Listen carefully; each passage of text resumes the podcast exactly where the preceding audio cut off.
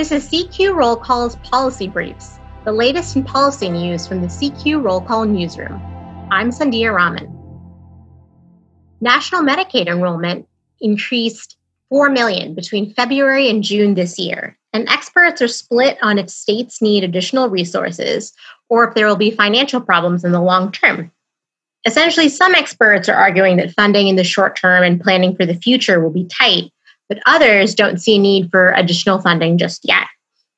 States have already accepted a bump in federal funds earlier this year in the first COVID relief package.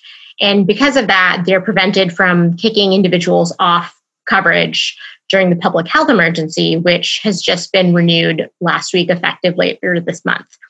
But while this ensures that more individuals have medical coverage during the pandemic that has claimed the lives of over 210,000 Americans, it also puts an additional strain on states that have struggled with revenues this year so far. The tricky issue is that states are in different economic situations. So, states like New York, Nevada, and Utah have seen some of the highest increases in Medicaid and CHIP enrollment this year, according to CMS. Uh, New York officials told me they'd like more clarity on funding, while Utah said they currently don't have concerns. And then Nevada is in a different boat um, because they've already made some changes to address their budget shortfalls. But public health experts say it's still kind of tricky to come to a consensus. The National Association of State Budget Officers says there's a lot of uncertainty because we don't know how long the public health emergency will last and when that ends, so a lot of the benefits for states and for enrollees.